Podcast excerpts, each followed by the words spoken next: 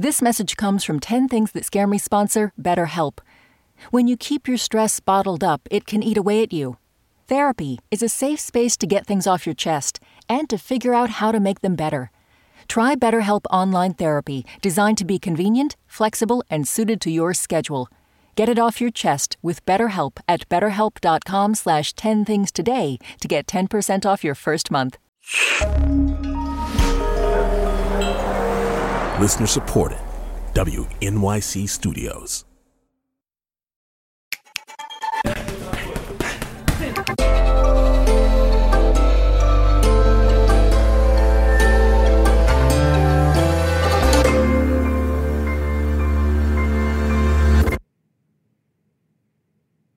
Okay, so this is a list of the things that I fear the most at the great contemplation.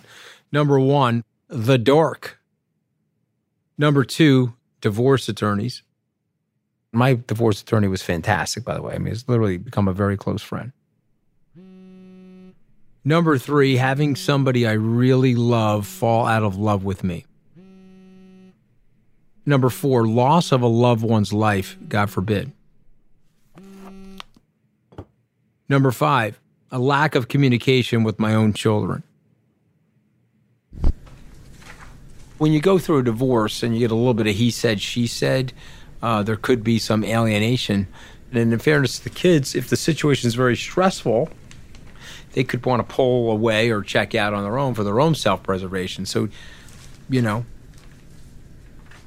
that would really be a rough one for me my kids from my first marriage are 26, 23, and 19, respectfully boy, girl, boy. And they're getting up there, and you know, I think they ask you for specific adult like information and advice, but not 100% connecting yet. Number six, financial insecurity.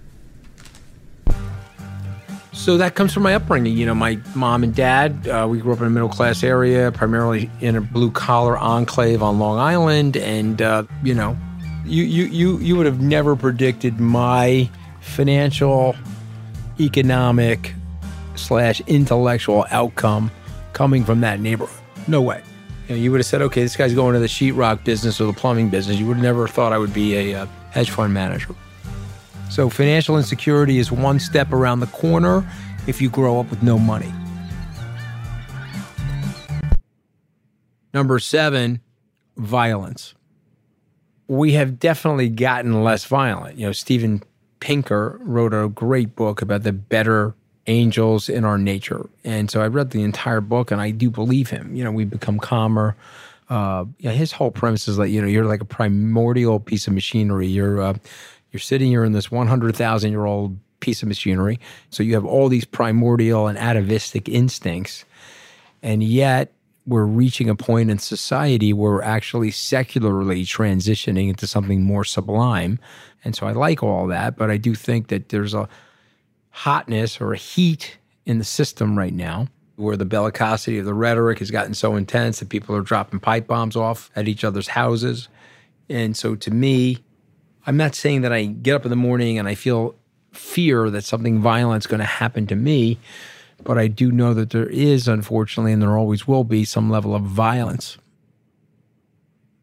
Number eight, returning to Washington. That could be actually 9, 10, 11, 12, 13, 14, 15.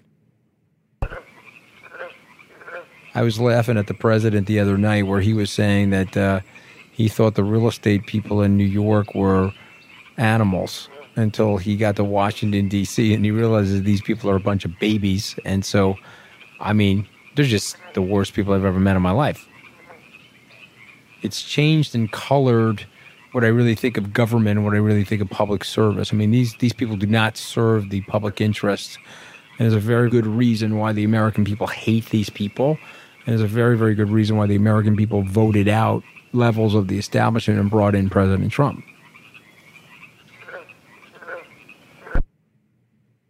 Number nine, false accusation. I have been accused of sleeping with people that I never slept with, but the good news is that those people know I never slept with them, so we're both good.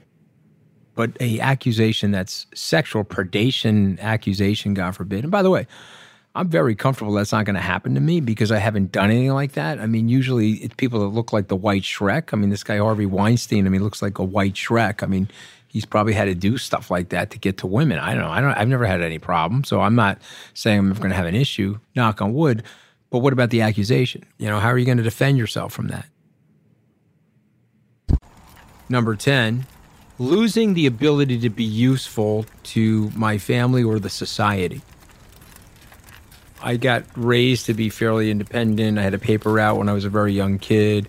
I was hustling for dough while I was in college. I was hustling for dough while I was in law school. I've been working in one way, shape, or form since I was 12, 13 years old. And so I'm never retiring. Okay. I like the game. You know, I mean, I don't know if you want to call Dr.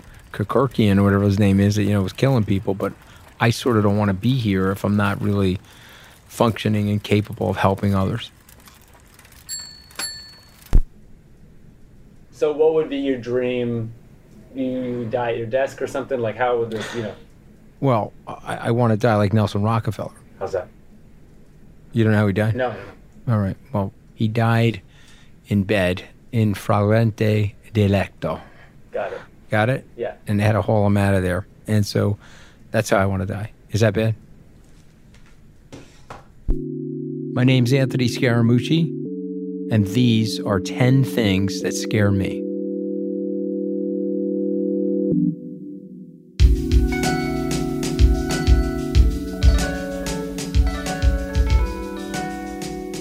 10 Things team includes Amy Pearl, Daniel Guimet, Sarah Sandbach, Emily Botein, Paula Schumann, and Melissa Chusett.